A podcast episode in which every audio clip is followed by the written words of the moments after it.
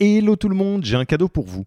On a construit un toolkit que vous pourrez envoyer à vos managers pour qu'ils se forment tout seuls au management et qu'ils gagnent en autonomie. Concrètement, c'est une version do-it-yourself de notre programme de formation au leadership. On a pris notre formation, on en a fait une version écrite sur Notion, une version vidéo avec plus de 9 heures de bonnes pratiques managériales et même une version podcast pour devenir super fort en management en faisant son running. Beaucoup de gens vendent ce genre de truc, nous on pense que ça doit être gratuit. Pour avoir accès à tous ces bonus, il vous suffit d'aller sur www.yaniro.co slash bonus, B-O-N-U-S, et on ne vous demandera même pas votre email. Sur ce, je vous laisse avec l'épisode du jour. Cet épisode vous est présenté par Yaniro. Le métier de Yaniro, c'est de permettre aux startups de faire mieux, même avec moins, en allant chercher 100% de leur potentiel. Concrètement, quand nous ne sommes pas en train de travailler sur nos podcasts, nous coachons les fondateurs et fondatrices des plus belles startups ainsi que leurs dirigeantes et dirigeants. Nous accompagnons vos managers à développer un leadership personnel adapté aux crises et à l'hypercroissance. Et nous aidons vos équipes à traverser les inévitables crises de croissance, genre conflit entre associés, besoin de créer la culture ou besoin de construire son COMEX ou son CODIR. Si vous voulez en savoir plus, il vous suffit d'aller sur www.yaniro.co.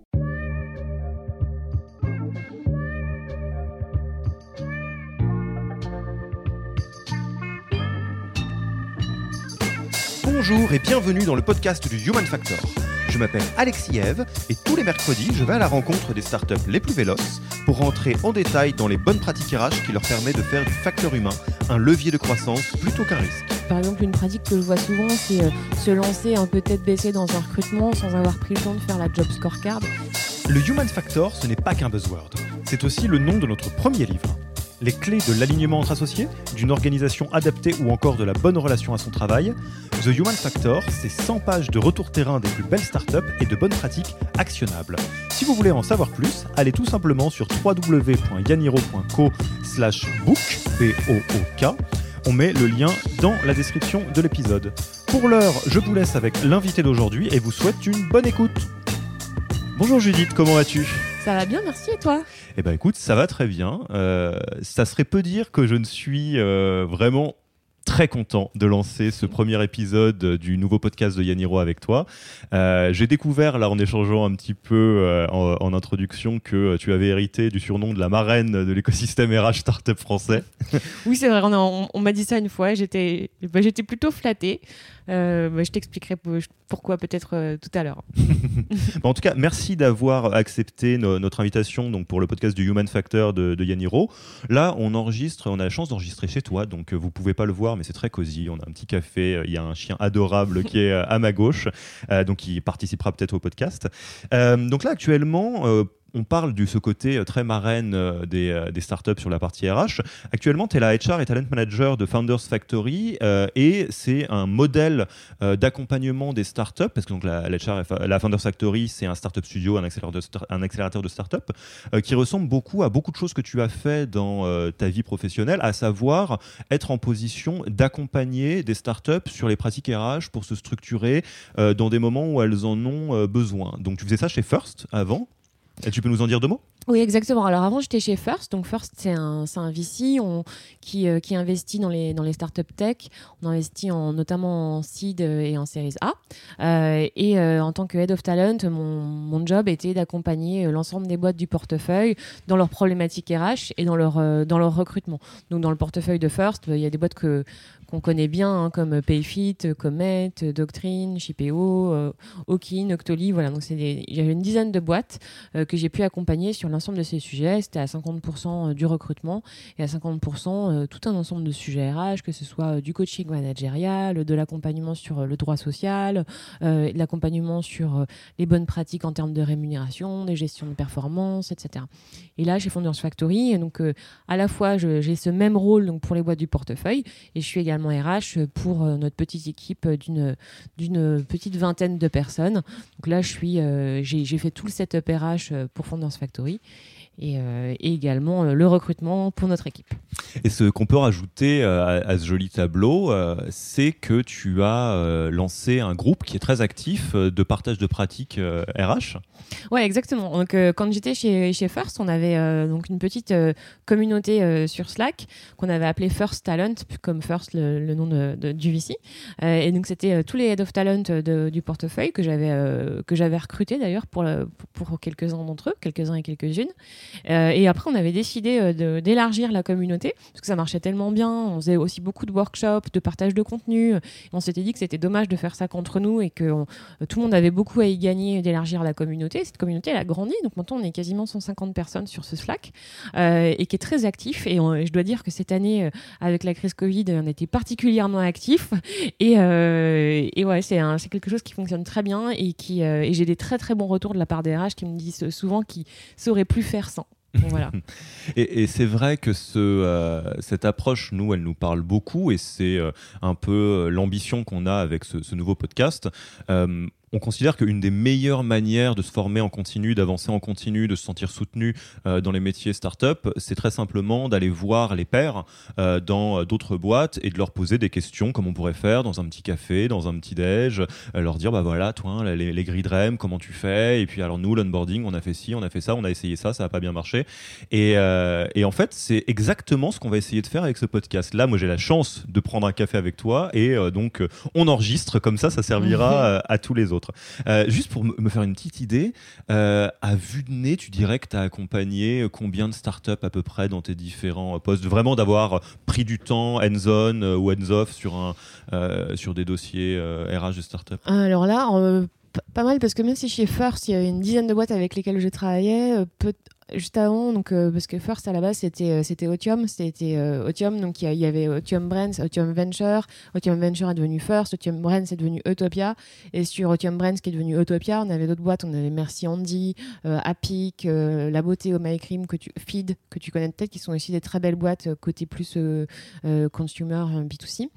donc c'est des boîtes que j'ai accompagnées également, donc il y avait peut-être une dizaine de boîtes que j'ai accompagnées côté Utopia, une dizaine de boîtes chez First, et là Ouais, je dirais 25 startups environ. Entre ouais, 25, un peu, le minimum. Sans compter toutes les boîtes qui ont fait appel à moi à un moment donné parce qu'ils pensaient que, euh, pensaient pas que j'avais l'exclusivité avec le portefeuille de First et qui m'appelaient pour me dire, mais moi, ce que tu fais avec Payfit et Doctrine, j'aimerais bien que tu le fasses avec nous, comment on fait? Bah, Je dis, bah non, je, je, travaille pour le, pour le VC, je suis pas consultante, mais on voyait qu'il y avait un vrai besoin en tout cas. Alors du coup, euh, l'idée de cet épisode, euh, dans ce, fameux café qu'on boit ensemble, ça va être de se pencher sur toi, dans les différentes boîtes que tu as accompagnées, dans les différentes problématiques que tu as vues euh, dans différentes boîtes ou ce qui se passe sur le groupe, d'avoir ton avis un peu sur bah, des fondamentaux RH sur lesquels il faut se pencher quand la boîte commence à grossir, sur des bottes secrètes quelque part qui existent dans certaines boîtes. voilà, vraiment de faire un petit tour des sur les stratégies et chantiers RH qui permettent à des start-up de bien se structurer, de surperformer enfin, et de faire un peu bah, du facteur humain euh, un, levier de, voilà, de, performance, de réussite, un endroit dans lequel il fait bon travailler, euh, plutôt que de le laisser un peu au hasard, ce qui peut euh, malheureusement mm. arriver. on y va? Oui, avec plaisir. Et eh ben alors, la première question est très simple. dans tout ce que tu as vu, c'est quoi pour toi les fondamentaux RH d'une startup qui doit se structurer? Par quoi on commence?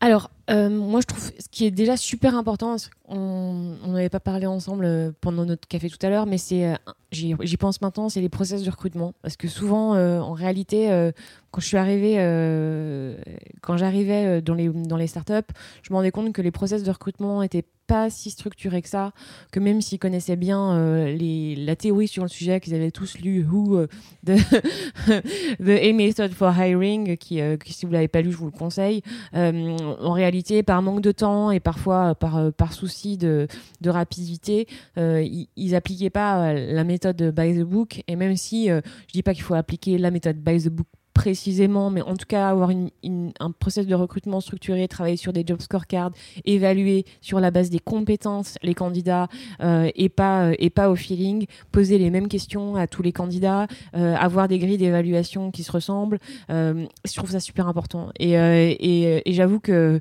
ça c'est un sujet qui moi me tient énormément à cœur parce que je trouve qu'il y a il y a peu de structuration des, des, méthodes de recrutement dans les, startups encore actuellement, même s'ils sont conscients qu'ils doivent le faire. Et, euh, et je pense que c'est vraiment un facteur clé de succès. D'accord, donc sur, euh, sur la, s'il y a des personnes qui nous écoutent à l'heure actuelle, qui se posent la question et qui peuvent témoigner un peu coupables de ça, euh, ce que je comprends, c'est que sur la partie recrutement, si la structure existe et s'il y a eu beaucoup euh, de d'encensement du côté de la méthode Who, etc., c'est pas pour rien. Et que toi, avec un œil extérieur, tu as vu se répéter dans des startups le côté de c'est pas si structuré de ça, il y a trop de place au feeling et euh, que par défaut, il vaut mieux être euh, vraiment dans suivre la méthode Who, quitte à ce que ce soit un petit peu pas très naturel versus laisser flotter le process. Quoi. Ouais, exactement. Moi, après, j'ai fait une si ça t'intéresse d'ailleurs euh, et si ça intéresse les personnes qui, écoutent ce podcast, j'ai fait une méthode un petit peu plus simplifiée que la méthode Who euh, que, je, partage avec, les startups. Mais euh, concrètement, par exemple, une pratique que je vois souvent, c'est se lancer un peu tête baissée dans un recrutement sans avoir pris le temps de faire la job scorecard. C'est clairement une mauvaise pratique parce que tu vas, tu vas te lancer sur, un besoin qui n'est pas forcément le bon. après, derrière, tu sais pas tellement comment évaluer les candidats. C'est là justement où tu vas laisser la place au bien inconscient et que tu veux évaluer les candidats sur, sur une base de feeling, ce qui n'est pas du tout la bonne méthode d'évaluation. Donc la, première étape, c'est euh, déjà euh, se réunir en équipe et euh, bah, travailler sur une job scorecard avec c'est quoi le job, c'est quoi la mission, c'est avec quoi les différentes missions et comment est-ce qu'on évalue les quelles sont les compétences dont on a besoin et comment est-ce qu'on évalue ses compétences? Alors ça peut être par des tests, ça peut être par des questions. Et les questions qu'on pose, c'est des questions d'entretien structuré. Donc des questions, euh, pareil, il y a une façon de poser ces questions-là. Hein. C'est pas, pas des questions fermées. Euh, c'est des questions qui vont euh, demander au candidat d'aller sur du factuel et qui va vous permettre bah, d'évaluer en fait vraiment très très objectivement, en tout cas le plus objectivement possible, les compétences qui sont, qui sont requises pour le job. Et passer, se baser sur cette job scorecard-là pour évaluer tous les candidats de la même façon. Et ça, c'est des trucs ça paraît un petit peu, euh, un, peu formel comme façon de faire, mais en réalité, c'est la, euh, la, meilleure la meilleure manière de faire pour un recrutement efficace, puisqu'avoir des, des, des entretiens en mode euh, euh chit-chat et poser des questions qui vous, qui vous viennent à l'esprit au fur et à mesure de la conversation, c'est quasiment équivalent à recruter de façon aléatoire. Quoi. Ça n'a aucune valeur, en fait. Et, et les tests, pareil, super important de faire des tests, et c'est pas uniquement pour les tests techniques de dev, c'est sur une fois, j'ai dit à une startup, si ton, si ton besoin pour un, community manager ou un, content manager, euh, c'est de, euh, c'est que la personne sache bien écrire et fasse pas de, faute d'orthographe, ben tu lui, tu, le écrire. Tu, tu, le fais écrire et tu lui, tu lui fais faire, je sais pas, par exemple, un communiqué de presse sur un truc ou un contenu sur un truc. Tu le laisses une demi-heure avec un ordinateur et tu regardes ce qu'il a, ce qu'il a écrit, ce qu'il ou elle a écrit. Hyper important. Donc euh, ça va. Ou alors la maîtrise d'Excel, pareil. Tu fais des petits tests sur Excel. Tu, prévois ça avant si c'est vraiment un must-have, et ensuite tu te trompes pas, parce qu'après le coût du recrutement euh, est important et surtout quand il doit faire partir quelqu'un en période d'essai euh, ou bien faire partir quelqu'un plus tard d'ailleurs ça a un coût également donc autant je trouve se, se mettre tous se mettre tous d'accord sur un process de recrutement qui soit efficace avant même de se lancer dans un recrutement et quand tu dis se mettre tous d'accord, euh, dans ton expérience, dans les, euh, les, belles startups que tu as vues, est-ce que tu dirais qu'on est toujours plus ou moins sur euh, un dérivé de la méthode Who ou qu'il y a vraiment des, des, process qui sont encore plus sur mesure, etc. non, je dirais que, enfin, que souvent, en fait, on se réveille un peu tard sur justement la, la formalisation des process de recrutement. ähm, eks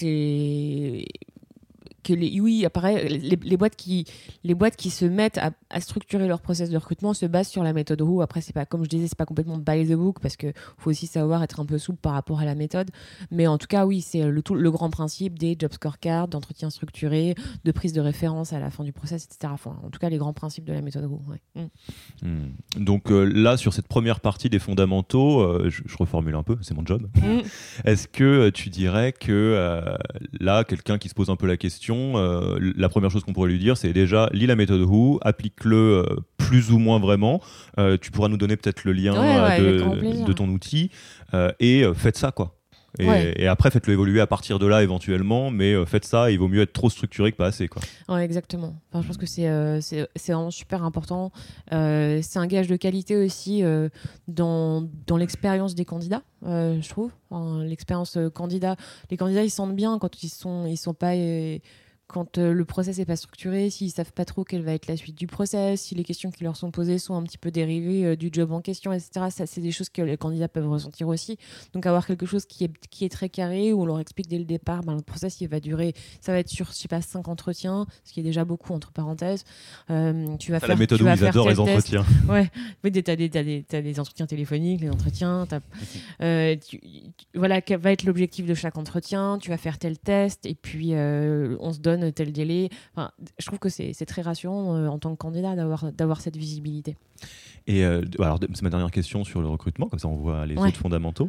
Euh, à quel point, selon toi, il faut faire varier le niveau euh, et le processus plutôt euh, de, de recrutement euh, selon que tu recrutes un stagiaire ou un très haut profil? Qu'est-ce que tu veux dire sur euh, varier le processus M- Ma question, c'est est-ce que, euh, quand pour selon toi, la bonne pratique, c'est euh, quand on a un process, on s'y tient et globalement, que ce soit euh, un profil A ou B euh, dans la boîte, euh, on s'astreint à avoir la même. Le, le côté même, le côté systématique à chaque fois du process de toutes les étapes, ou est-ce qu'il y a du mou en disant, bah voilà, si c'est euh, un stagiaire ou une stagiaire, on peut y aller un petit peu plus en moins d'entretien parce que c'est beaucoup de temps, Ah oui, euh, et euh, sur un très très haut profil, il faut aller encore plus loin, encore plus d'assessment center, des choses comme ça, quoi. Ok. alors, oui, effectivement, ça, ça va un peu changer. Il va y avoir des choses qui vont changer. Typiquement, pour les stagiaires, euh, le nombre d'entretiens va être, réduit. On va se limiter à deux entretiens. En revanche, on va pas se passer de tests si c'est nécessaire. Tu vois, typiquement, on parlait tout à l'heure, euh, je disais, je donnais l'exemple de l'orthographe. Tu peux avoir, tu as fait des stagiaires qui vont être amenés euh, à rédiger du contenu, etc. Et donc, si c'est un must-have, encore une fois, il faut la tester là où le, tester sur le sujet. Après, sur des profils plus C-level, tu vas avoir bah, non seulement un peu plus d'entretien, parce qu'en plus c'est important, je pense, pour les candidats à un certain niveau de poste, de rencontrer euh, l'ensemble.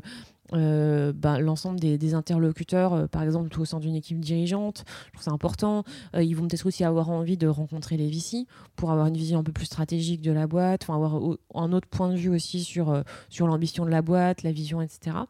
Et puis, euh, tu vas leur demander des, tests un peu différents. Ça va être moins opérationnel, euh, opérationnel comme pour un stagiaire, mais ça va être plus des choses du type euh, ça va être quoi ta roadmap sur les trois premiers mois Ou bien, de. Oui, ou- en tout cas, dans cet esprit-là, des choses plus stratégiques sous forme de présentation, euh, présentation finale par exemple à un codir. Enfin, voilà, c'est des Mhm. choses un peu différentes, mais l'esprit est le même en réalité. hein. Ça va être des entretiens structurés, euh, un, un process qui est, dé- qui est- qui est le même pour tous les candidats et qui est défini dès le départ. La scorecard, Euh, etc. La scorecard, etc. Ouais, c'est c'est la même chose. Puis je dis c'est d'autant plus nécessaire de le faire sur des profils pour le coup euh, si level, puisqu'il y a un- un- le coût est d'autant plus important quand on se trompe.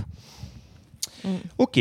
Alors on passe au deuxième euh, fondamental. Euh, Qu'est-ce que ce serait selon toi? Donc là, allez, on a fait notre, bien notre boulot, on a structuré le process de recrutement, ça s'est fait un peu dans la sueur et les larmes, mais on y est arrivé.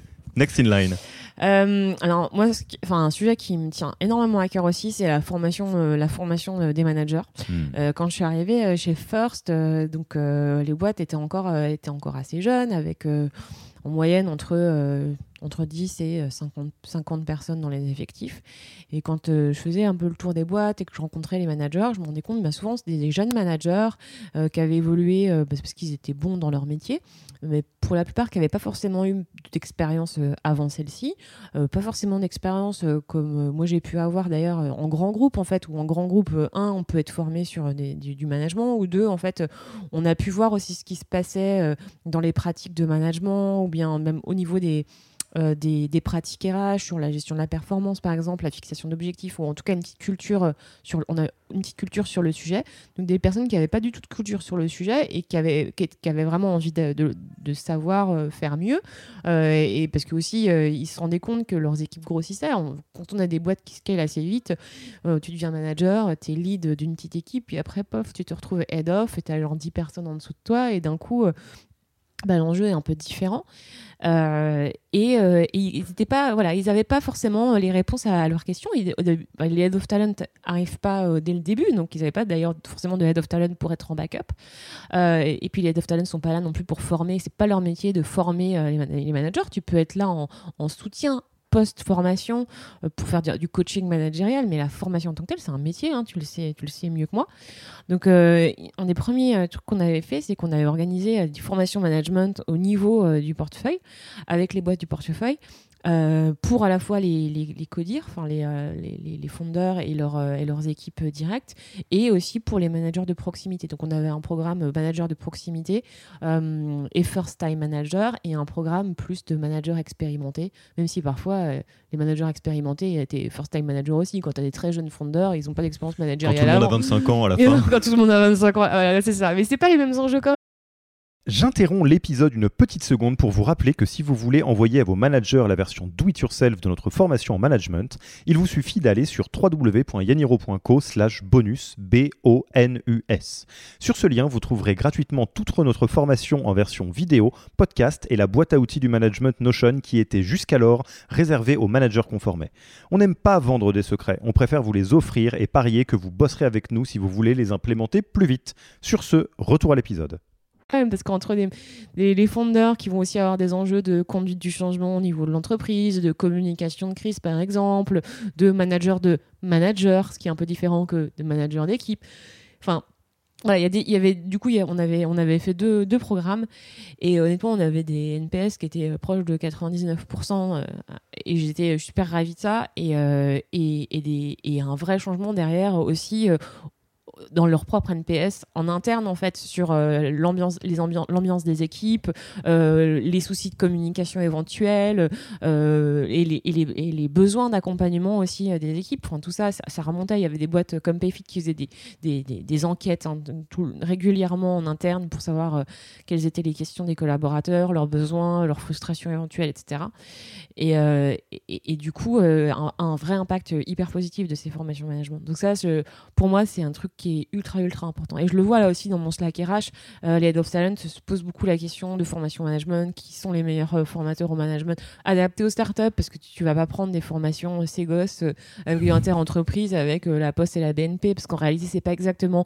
les mêmes langages, c'est pas Peter les mêmes Drucker c'est sympa, mais bon. Qu'est-ce qu'il y a? Peter Drucker c'est sympa, mais ça pose les bases. Mais, ouais, voilà. Mm, mm. Et, et, alors je, suis évidemment j'abonde totalement, et moi il y, a quelque chose qui m'intéresse beaucoup, c'est un process de recrutement qui fonctionne bien, les KPI, entre guillemets, ils sont extrêmement clairs. Ça se, mm. ça se voit parce que tu as moins de churn, tu as moins de turnover, euh, il y a des gens qui sont euh, meilleurs, enfin globalement ça élève le niveau de la team, etc. Euh, et c'est pas pour rien d'ailleurs que c'est venu comme le premier pilier, parce que bah, je dirais même que historiquement, en termes de culture, en startup, on sait que le recrutement, c'est un sujet. Des fois, on le fait mal, mais on sait que de toute façon, euh, à un moment donné, quand on est censé faire x2 en taille, d'équipe régulièrement, euh, va bien falloir qu'il y ait des talents qui rentrent. Les sujets de développement RH, euh, en, en, commençant par la formation des managers, à plus forte raison sur des soft skills parce que c'est peut-être la plus importante des soft skills euh, au sein d'une entreprise, mais c'est quand même euh, effectivement euh, dans le rang de, quelque chose qui peut être entre guillemets passé sous silence si on fait pas attention comment tu mesures, toi qui as vu l'avant-après, euh, à, quoi ça ressemble l'impact d'une boîte qui est passée de euh, bah, le management, on fait ça euh, un peu à la va comme je te pousse et au charisme des uns et des autres et on espère que ça va bien se passer, à non, à chaque fois qu'il y a des managers qui rentrent, on les forme bien et après, voilà, ça structure la boîte. Toi, c'est quoi l'impact d'une bonne formation des managers sur le développement de la boîte? Ça se voit où? Hum, bah, comme je te disais déjà, ça se voit aussi au niveau des, euh, des retours des, collaborateurs. Enfin, tu vois, de leur, euh, le, tu me parlais de churn, c'est la même chose. Si tu as, si as une mauvaise communication dans l'équipe, si tu as, euh, si as aucune visibilité sur bah, tes résultats, ton l'évaluation de ta performance, euh, puis un certain nombre de sujets, si les, si, les, si les crises sont mal gérées, si les conflits sont mal gérés, tout ça c'est aussi des rôles des managers, euh, bah, les gens vont partir en fait. Donc déjà tu vas, tu vas avoir ça. Euh, et puis probablement aussi des résultats, des résultats économiques, enfin business. Tu vois, une équipe qui est bien, qui est bien managée.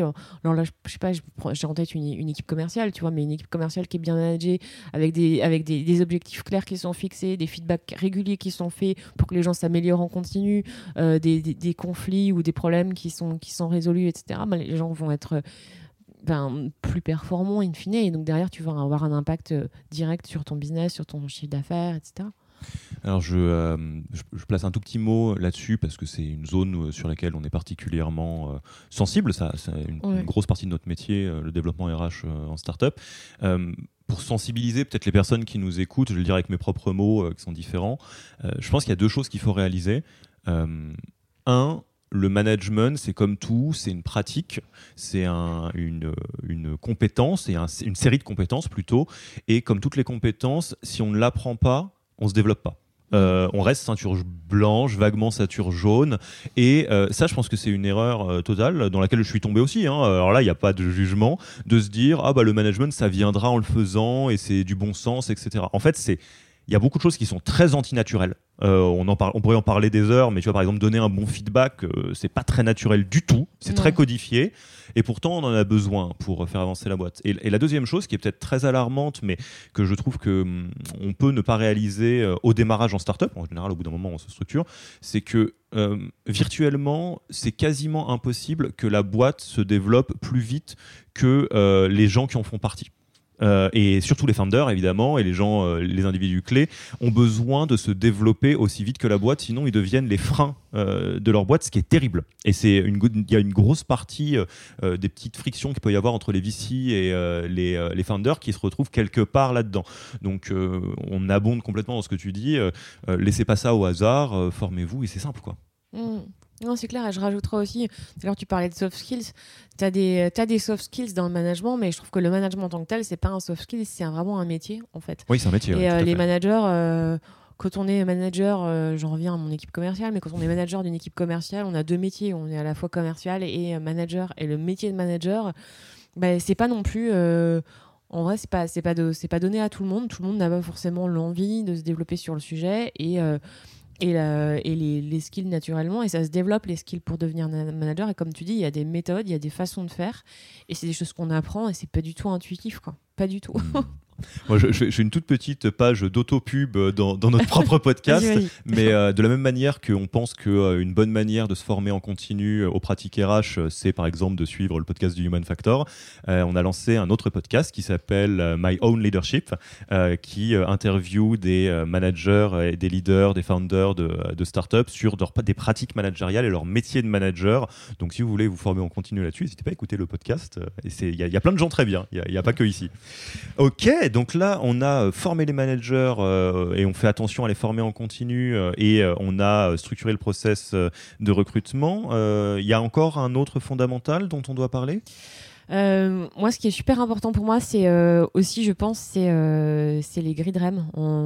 C'est un truc où les startups, ils pensent pas forcément au début. C'est-à-dire que ils rencontrent des candidats, euh, ils proposent des rémunérations euh, qui pensent euh, assez intuitivement coller au marché. Et puis après, il y a d'autres candidats. Et après, la boîte commence à grossir. Et puis à un moment donné, il y a un head of talent qui arrive, qui met le nez là-dedans et qui se dit oulala, mais il y a des rémunérations un peu dans tous les sens. Et puis il y a pas de. Et puis là, il commence à y avoir des frustrations. Puis il y en a un qui dit ben moi, j'ai été, j'ai été embauché à temps, l'autre qui était embauché à temps. Et moi, c'est aussi une conviction personnelle, c'est qu'il y a des personnes qui se. Qui, qui se sous-vendent, il y a des personnes qui n'osent pas négocier, euh, et c'est pas forcément mal de pas savoir négocier. Enfin, je veux dire, pourquoi c'est pas forcément euh, une compétence dont tu as besoin le job. Une hein. compétence que as, dont tu as besoin pour le job. Euh, néanmoins, euh, ça peut vraiment poser problème pour la boîte si tu as des, rémunérations, dans tous les sens. Et je pense qu'avoir une forme de cohérence aussi dans les grilles de rémunération, c'est super important. Alors après, il y a des boîtes qui, qui, se, qui, qui, décident, parce que c'est culturel, ça fait partie de leurs valeurs, de rendre les grilles transparentes et enfin dans le sens communiquer les salaires de tout le monde à, à toute la boîte. Ça, là-dessus, euh, chacun se fait, euh, se fait son idée. Euh, moi, je pas forcément pour communiquer les salaires de tout le monde à toute la boîte. Néanmoins, rendre les grilles transparentes en disant bah, tu rentres chez nous sur tel type de poste. Déjà, on en revient au job scorecard et voilà ce qu'on attend de toi. Et voilà les, fourchettes en fait de, rémunération au sein desquelles tu vas pouvoir évoluer d'ailleurs chez nous, quoi, sur ce, sur ce job-là. Je trouve ça hyper important. Hmm.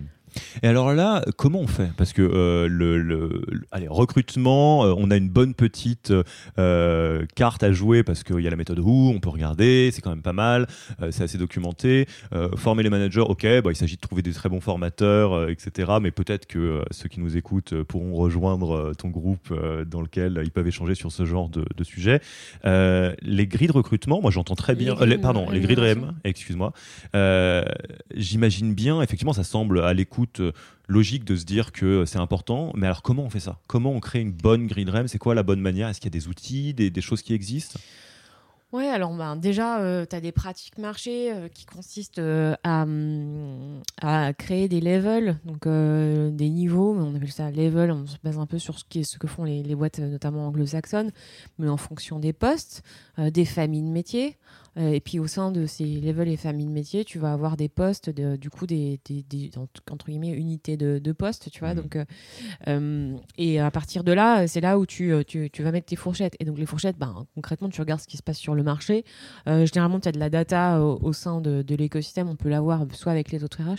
Nous, l'année dernière, justement, quand j'étais chez First, ça avait été aussi un besoin des RH, d'avoir d'avoir un benchmark faut savoir que quand on est en grand groupe, par exemple, c'est des outils RH qu'on a euh, super facilement parce que souvent, tu as, des directions Compenben euh, qui travaillent avec euh, des, gros cabinets d'études d'études de rémunération, des cabinets Compenben qui eux-mêmes, donc c'est pas gratuit, hein, mais te fournissent des études à la fois au niveau du marché, tout secteur confondu, de ton industrie, de la boîte, et pouvoir justement te permettre de, de, construire, de, construire ton, tes grilles. Quoi.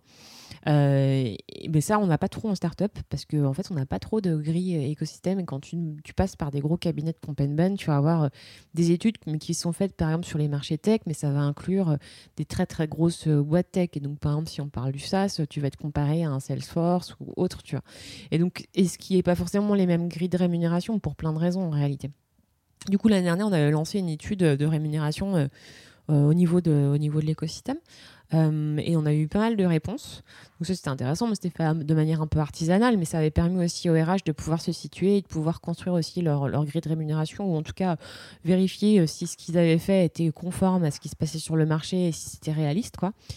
Et, euh, et, on va en parler tout à l'heure, je crois, parce que tu as une, petite question pour moi, mais euh, je connais quelqu'un de très bien qui va se lancer sur le sujet euh, des études de rémunération dans l'écosystème dans l'écosystème tech et pour, pour fournir justement des outils RH sur les REM, bah, comme le font les grands cabinets de compagnie ben, mmh. grands groupes. Quoi. Mmh. Et il y a la, la, grille, enfin la petite enquête que vous avez faite, elle est publique, elle est trouvable, on peut la mettre en description Non, elle n'est pas publique. Après, je pourrais, je pourrais l'envoyer aux personnes qui le souhaitent. C'est vraiment très artisanal et on s'était, on s'était nous-mêmes heurtés en le faisant à des, des, soucis, des soucis du type, euh, toi, sur certaines familles de métiers, on s'était rendu compte que euh, euh, que c'était aussi difficilement comparable entre certains types de boîtes. Je donne un exemple. Le Customer Success, en SaaS, c'est très spécifique. Le Customer Success, dans une boîte comme Mano Mano, ce qui, on avait mis une famille de métiers Customer Success, donc c'est service client. Les services clients chez Mano Mano, c'est pas la même chose que le Customer Success chez Payfit. Hmm. Et c'est très peu comparable en réalité. Donc on avait, et j'avais rajouté d'ailleurs dans les résultats de l'étude, toutes ces limites-là, en fait, sur certains métiers. Mais en réalité, ce qui était le plus comparable, c'était les, les devs. Euh, parce qu'en fait, les devs, bon, après, tu, tu mettais, euh, on avait quand même des, comment dire, des subtilités. On avait mis donc dev, front, dev back. On avait aussi fait des distinguos sur, les, sur certaines technos, parce que ça, c'est important chez les devs. En fonction des technos, tu vas pas avoir la même valeur sur le marché. Euh, après, les fonctions support, c'était assez comparable aussi pour le coup. Mais pareil, les C-level, c'est difficilement comparable. Mmh. on, on, me demande souvent comment, comment est-ce que tu rémunères, je sais pas, ton VP product? Un VP product. en fait, un VP product en fonction de. Tu es une boîte de 50 et tu l'appelles VP product, ou tu es une boîte qui fait déjà 500 personnes euh, et tu l'appelles VP product en fonction que tu es en SaaS, en enterprise software ou bien euh, sur, du, sur, du, du, web. Ça va pas être la même chose en réalité. Et donc, euh, tout ça, c'est. Il y, y, a pas mal de, de, de paramètres à prendre en compte. Et euh, moi, c'est pour ça que je trouve ça hyper intéressant de, discuter avec des boîtes qui te ressemblent, tu vois, pour comparer les pratiques, euh, qui te ressemblent vraiment, tu vois, sur à la fois euh, le secteur d'activité, la taille de structure, et puis, ben voilà, je trouve que c'est aussi très bien qu'on commence à avoir dans l'écosystème des personnes qui se spécialisent sur le sujet et qui vont pouvoir apporter ben, justement le côté très professionnel, comme on peut avoir sur les formations au management ou bien sur les process de recrutement, parce que c'est un peu un truc qui manque pour le moment. Ouais, c'est ça que j'ai l'impression de comprendre dans ce, que, ce dont tu me parles, c'est que c'est très important, c'est un fondamental RH qu'il faut poser pour éviter bah, la loi de la jungle. Et puis, alors une notion que moi j'aime beaucoup, que je trouve très vraie, de créer de la dette managériale parce mm. que finalement ça va te rattraper en fait. Ainsi hein. dans ta boîte tu as créé des inégalités, ça te mettra à la figure à un moment donné ou à un autre. mais que une fois qu'on a dit ça, faut, on se met tous devant le fait que c'est pas simple. Il n'y a pas une réponse unique, euh, une taille unique euh, à tout ça. Donc euh, bah là, il faut structurer les choses, essayer de glaner de l'information à gauche, à droite, rencontrer ses pairs, des choses comme ça. Quoi. Ouais, et puis c'est vrai que il y a eu aussi à un moment donné une espèce de course de course sur les salaires avec des, des, salariés qui arrivaient en disant mais moi j'ai mon pote qui est chez Intel, il est payé tant donc je veux pareil et tout. Et donc c'est pour ça aussi qu'à un moment, c'était ça l'idée de, l'étude qu'on avait faite l'année dernière, c'était de se dire ben, partageons nos, nos datas, partageons nos salaires. Et honnêtement, euh, ça avait été euh, assez incroyable parce que du coup moi j'avais l'idée ce projet-là euh, et j'avais des boîtes qui faisaient même pas partie du, du, portefeuille de First qui m'avaient envoyé tous leurs fichiers de salaire quoi tous leurs fichiers de salaire. donc, du coup, euh, évidemment, c'était ultra confidentiel, donc j'ai gardé ça. Même les autres participants n'avaient pas accès à ces données, c'est moi qui, euh, m'étais occupé de data cruncher euh, toutes ces données-là. mais donc, l'idée, c'était derrière, ben, je pense qu'il y a une vraie, un, vrai besoin d'avoir des outils et que, les, que les RH, les talents sont, vont aussi être très promptes à partager leurs données pour pouvoir pour pouvoir euh, s'aider en fait, s'entraider. Ça, va un peu dans le sens aussi de notre communauté RH en réalité. C'est que euh, on, des fois on est un peu seul dans son coin euh, pour, pour faire face à des sujets en fait que tout le monde auxquels tout le monde fait face dans son coin et donc on est plus fort à plusieurs. Et donc, notamment sur ces sujets-là, ben, comparons, euh, comparons. Et puis, l'idée, c'est pas derrière d'utiliser les données à mauvais escient en disant, bah, tiens, euh, mon concurrent, il paye les longtemps, donc je vais mettre la fourchette du dessus. C'est pas ça. Il faut, qu'on soit à faire. L'idée, c'est plus de de créer des grilles à l'échelle de l'écosystème qui soient équitables et qui, euh, qui, donnent aussi des, bons outils pour, bah, pour les, les, les, boîtes, quoi, encore une fois, comme, comme les grands groupes le font à leur niveau. Quoi. Hmm. Alors, on va arriver euh, un peu euh, vers l'atterrissage de, cette discussion. Euh, c'est très important d'avoir pu partager ces trois fondamentaux. De toutes les boîtes que tu as vues, avant qu'on arrive vraiment aux questions de fin d'interview, est-ce qu'il y a une pratique RH qui est un peu exotique ou un fondamental qui était un fondamental pour la boîte mais que tu n'as pas beaucoup vu, enfin un peu une silver bullet ou une botte secrète, enfin quelque chose qui t'a particulièrement marqué que tu as envie euh, de nous partager là euh, pour bah, justement les, auditeurs, les RH, les founders, euh, mais peut-être les VC qui nous écoutent et qui ont envie de se poser les questions de comment est-ce qu'on peut créer des pratiques ou des chantiers RH qui font une vraie grosse différence auxquels on penserait pas forcément. Après, c'est compliqué parce que c'est vrai qu'on parle beaucoup d'innovation RH, etc. Des trucs un peu euh, super exotiques. Euh, je, me méfie, je me méfie un peu. Je suis assez, euh, je suis assez classique dans, mes, dans mon approche. Je pense que des fois. Alors, plutôt qu'exotique, vraiment à fort impact, on va dire. Qu'est-ce qui, a, qui a un impact qui est extraordinaire une fois que tu le mets en place bah, Tu vois, c'est un, truc chez Comet. Comet, donc, qui faisait partie du portefeuille First. Et un truc qui marchait super bien. Et, et, et où moi, je, en fait, je j'avais même des doutes au début. Il faisait, euh, mais je me suis trompée, il faisait euh, des journées d'immersion en fait en, fin de process. C'était même deux jours d'immersion. Il faisait deux jours d'immersion avec les candidats en fin de process. Donc les candidats, ils devaient poser deux jours euh, pour venir au sein de Comet à la fin du processus de recrutement, alors qu'une offre n'avait pas encore été faite. Euh, et euh, et euh, il passait donc deux jours avec les équipes. Il voyait un certain nombre de, collaborateurs en interne. Il faisait des déj. C'était aussi l'occasion. Et c'était c'était pas c'était pas totalement aléatoire ce truc-là. Hein. C'était organisé. Il y avait une personne qui s'occupait à la fois de ces journées d'immersion et à la fois de l'onboarding, parce que pareil, l'onboarding était super bien cadré. et, je trouvais que ça avait un super impact parce qu'en réalité. 100% des offres étaient acceptées derrière. Euh, et ça demandait euh, aux, candidats de se bouiller un peu dans le process de, recrutement. Mais je trouve qu'en plus, ça donnait une vraie belle, euh, un, vrai bel aperçu parce que tu as toujours ce côté où tu termines un process de recrutement, tu as rencontré plein de gens, mais tu n'as pas été dans le cœur de réacteur. Puis après, tu as ton préavis, tu attends un petit peu. entre si ton, si, ton précédent, ta précédente boîte est sympa, ils vont te laisser partir au bout d'un mois. Puis ces gens-ci le sont un peu moins, c'est trois mois. Et puis après, ben, après tu retrouves la boîte, mais tu, tu vois, le, lien, il, est quand même pas encore euh, super fort quoi quand tu arrives dans la boîte. Alors que là, ces deux journées d'immersion ont un impact hyper fort. Et ensuite, ce qu'il faisait, c'est qu'il faisait euh, du pré-onboarding et du onboarding. Et le pré-onboarding, pareil, était super cadré. Donc pendant ton pre-onboarding, tu avais au moins un event ou deux avec, avec les équipes, on t'envoyait de la doc, avais, pour pas perdre le lien aussi avec le candidat. Et après, pareil, l'onboarding hyper structuré. donc il y avait une personne vraiment qui s'occupait de ça, en fait, hein, qui, dont le job, c'était en partie, en grande partie, de s'occuper de, ces, de ces journées d'immersion, de cette organisation-là, du pre-onboarding, de l'onboarding. Et on parlait tout à l'heure des process de recrutement, mais le recrutement, ça ne s'arrête pas, s'arrête pas à l'offre. Et, euh, et, c'est sujet de à la fois faire en sorte que la personne euh, ait une bonne vision euh, de la culture de la boîte, puisse être en immersion pour, pour se rendre compte de ce que c'est la vie chez Comet. Ensuite, ne pas lui lâcher la main pendant cette période de préavis dans son, chez son précédent employeur, lui faire continuer à communiquer avec lui ou avec elle, et ensuite bien, bien, bien préparer son arrivée. Je trouvais que c'était une super pratique. Et j'ai vu très peu de boîtes, enfin c'est la seule boîte que je connais qui, qui va aussi loin sur ces pratiques-là. Ah, alors ce qui est incroyable, alors j'avais jamais entendu parler de cette pratique et je la trouve euh, assez enthousiasmante. En fait, c'est vraiment de, de, de, refaire le, le pont entre euh, la, la le dernier chapitre de la partie recrutement et le premier chapitre de l'onboarding. c'est de dire il y a une expérience candidat qui va se transformer en expérience collaborateur et euh, on, on, prend, on prend soin de ça. Quoi. Ouais, exactement. Incroyable. Bah écoute, euh, je pense qu'on va arriver tranquillement à la fin de, cette euh, interview. Euh, on a des petites questions de, de fin d'interview qui sont assez, assez classiques mais qui sont assez importantes. Déjà, comment est-ce qu'on peut te contacter? Il y a quelqu'un qui a envie d'en savoir plus, typiquement sur les outils qui ne sont pas publics et qui a envie de te contacter? C'est quoi le meilleur canal? Alors, euh, je te dirais bien mon compte LinkedIn, mais la petite anecdote de la journée, c'est que mon compte LinkedIn a été, euh, a été restreint ce matin, et donc ça, c'est euh, bon, un peu bad news, mais on verra ce que ça donne. On prend le pari qu'au moment de l'épisode. on prend le pari qu'au moment de l'épisode, tout ira bien. Donc, il y a mon compte LinkedIn, et sinon, bah, il bah, y, y, y, a mon mail hein, que je pourrais te donner. on le mettra dans la description. Voilà, exactement, mon, mon, mail, mon mail personnel. Et je, je, réponds toujours, moi, pour le coup, quand on, on m'envoie des messages. ensuite, euh, parmi les ressources que tu utilises, quel livre, podcast ou blog tu recommanderais aux auditeurs? Alors, il y a un livre, tiens, regarde, il est juste derrière toi, que je t'avais sorti, euh, que j'aime beaucoup. Euh, alors, c'est en anglais, je suis pas sûre qu'il ait été traduit en français. C'est Work Rules de Laszlo Bock, qui était donc l'ancien DRH de Google.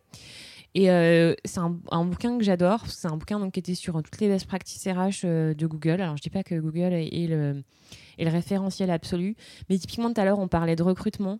Euh, et euh, il y a un passage que j'adore, en fait, où, euh, où, où, il écrit notamment que ça pourrait être très marrant de dire en entretien quelle est la, chanson qui, décrit le mieux ton éthique de travail, mais qu'en réalité, c'est ce genre de question qui va, qui va comment dire, euh, euh, activer euh, tes biais et que ça n'a jamais été prouvé que tu serais meilleur dans un job en ayant bien répondu à cette question.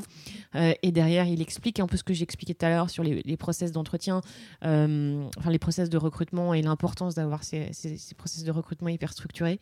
et moi, j'avais trouvé ça génial parce qu'il y a quelques années, je me, souviens encore qu'on me demandait tout le temps, moi alors, qu'est-ce qu'on pourrait, faire euh, d'exotique, puisqu'on parlait tout à l'heure d'exotisme euh, en recrutement et tout. Et en fait, euh, moi j'étais très toujours back to basics et je très très très très chiante.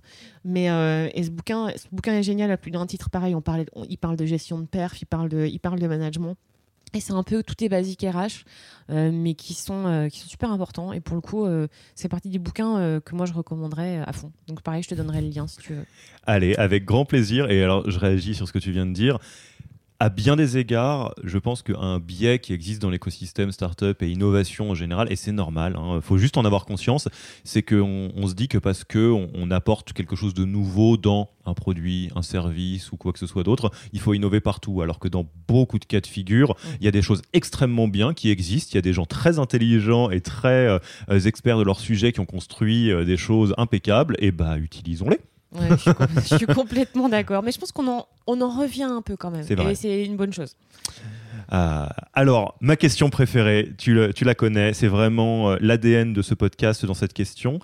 Qui nommes-tu pour le prochain épisode du podcast? C'est qui euh, le ou la RH de startup qui t'impressionne le plus, que tu as envie de voir passer derrière le micro à ta place? Alors, bah, alors, franchement, sans hésitation, et j'espère qu'il sera OK, c'est Virgile Ringard, donc, qui est actuellement le Head of Talent de, de Comet et qui, euh, qui va partir vers de nouvelles aventures entrepreneuriales dont il te parlera euh, mieux que moi. Et c'est quelqu'un que j'avais recruté euh, chez Comet quand il était à l'époque chez Criteo. Et bah, c'est lui notamment qui a, qui a mis en place tout ce dont j'ai parlé sur, sur, les, sur certaines pratiques euh, chez Comet, certaines pratiques innovantes RH. Et c'est quelqu'un que j'apprécie beaucoup aussi pour ses qualités humaines et euh, qui, est, euh, qui est pour le coup vraiment pour moi un exemple et un, modèle RH à suivre. Et Voilà. alors, c'est quoi la question que tu veux que je lui pose? S'il accepte, il, il acceptera ou pas, mais. Euh, S'il accepterait de bosser avec moi un jour. Ah, très bien, le message sera passé. Bah écoute, Judith, je te remercie beaucoup pour ton temps et je te dis à très vite. À À bientôt. très vite. Merci beaucoup, Alexis. Merci d'avoir écouté cet épisode. S'il vous a plu et que vous ne voulez rater aucun nouvel épisode, abonnez-vous à la newsletter en allant sur le site www.yaniro.co. Et à mercredi prochain pour le prochain épisode. Merci d'avoir écouté cet épisode.